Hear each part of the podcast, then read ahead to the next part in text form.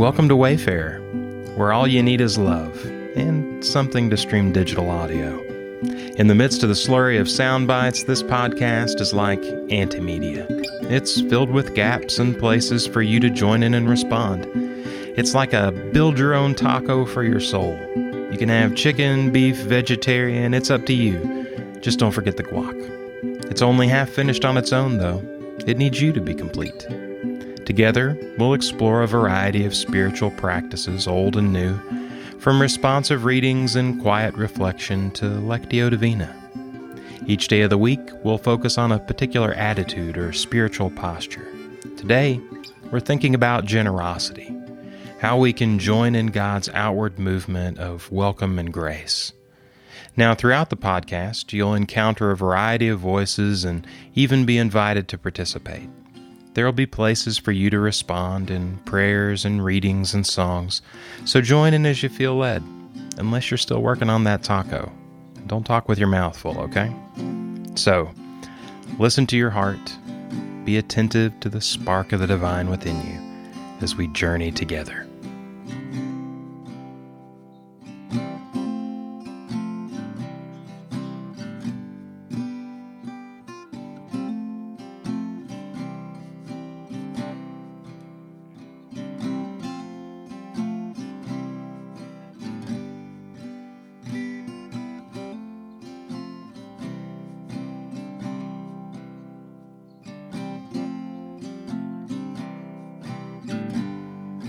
Hi, this is David.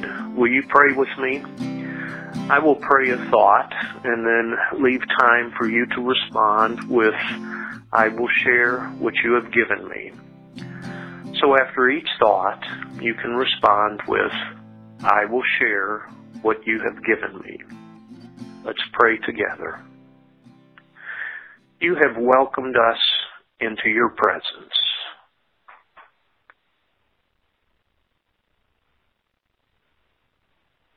You have given us a home.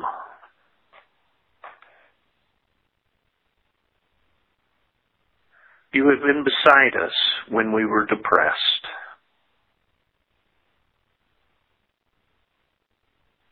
You have been patient with us when we were afraid. You have been most gracious to us when we were callous.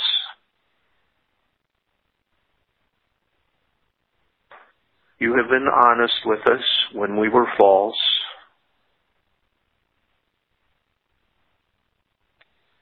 You have given us a home.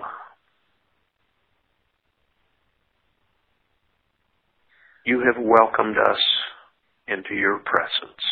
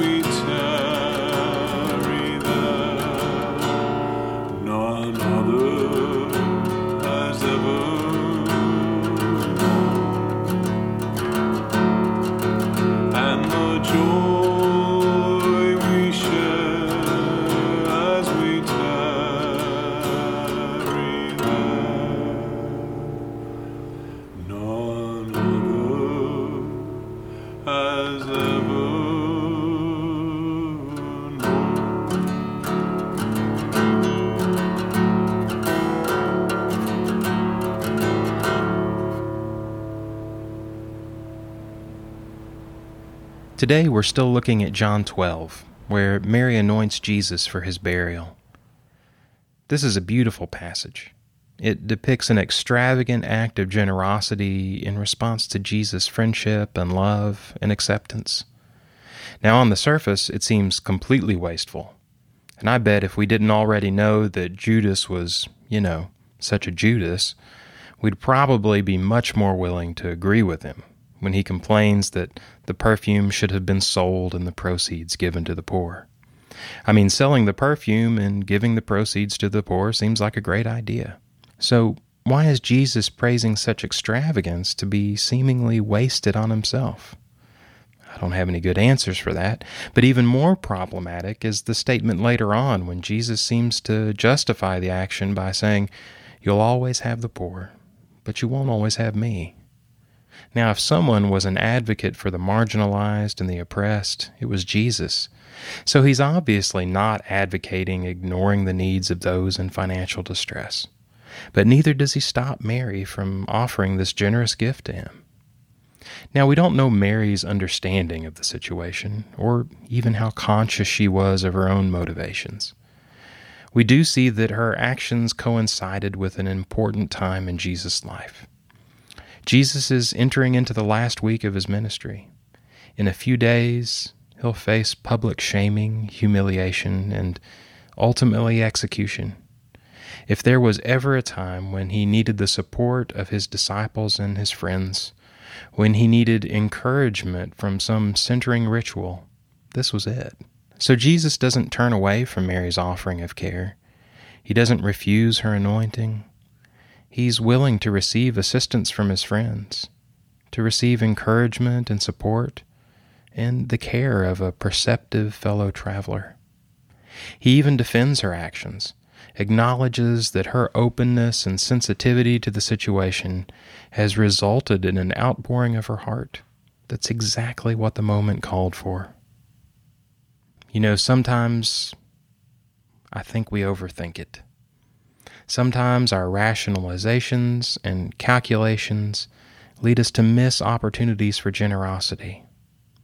Now, there are times for super-cerebral activity, even in matters of faith, perhaps even simultaneously with actions of the heart.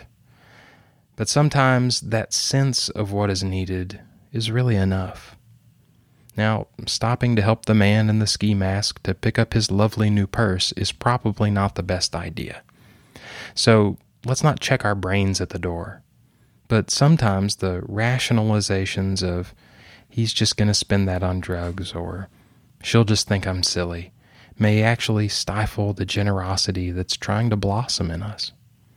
So when we feel the movement of generosity in our souls, maybe it's time to give it space to grow and to thrive, and not to kill it with too many questions. Now, I don't know about you, but I feel much more generous when I feel safe and secure. And this is the sense that I get from Mary's actions, though I don't know why. I'm totally reading myself into the situation, but here's my completely non-academic sense of the story. It seems that Mary feels such acceptance and love, such gratitude for Jesus, that she wants to cherish him, to say the biggest thank you that she can. And so this is what she does. So the generosity that blooms in her soul is a response to this great acceptance and love that she feels from Jesus. So usually on Thursdays, we focus on generosity as an outward movement. But today we're going to look at the inward movement of generosity.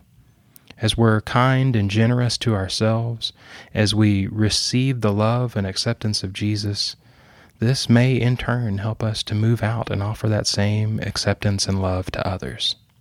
So today, we're going to spend some time accepting that love, acknowledging the grace that welcomes us just as we are. We'll imagine ourselves sitting in front of Jesus, and when we look at his face, we'll see his smile, his welcome, and enjoy his presence. If you'd like to use a phrase to center yourself in this practice, you might try, "Thank you, Jesus, for calling me friend." Now, I know that can feel a little chummy, but sometimes we need to pay attention to our hearts as well.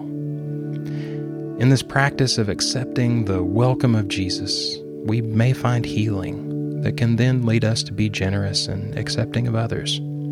So let's pray together, imagining that we're sitting across from Jesus, seeing his smile and welcome, and if you choose, centering yourself from time to time by repeating the phrase, "Thank you, Jesus, for calling me friend." Let's pray.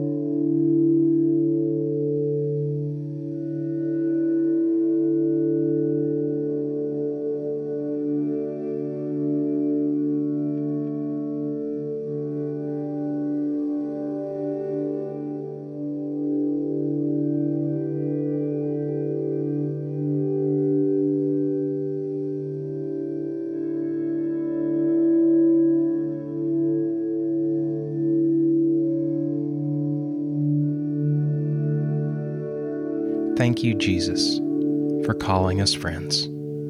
Amen.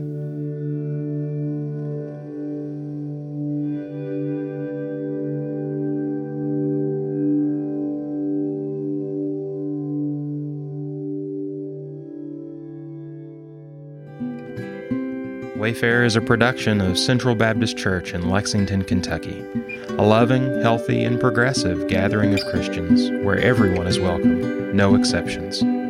Find out more about Central at LexCentral.com. There you'll also find links to subscribe to this podcast with iTunes or Stitcher. If you like the show, don't forget to share it on Facebook or Twitter, and send us your comments. You can get in touch with us at info@LexCentral.com. This episode was produced by me, Aaron Austin. Thanks to everyone who joined in, and thanks to you for listening. Join us tomorrow for another step along our journey.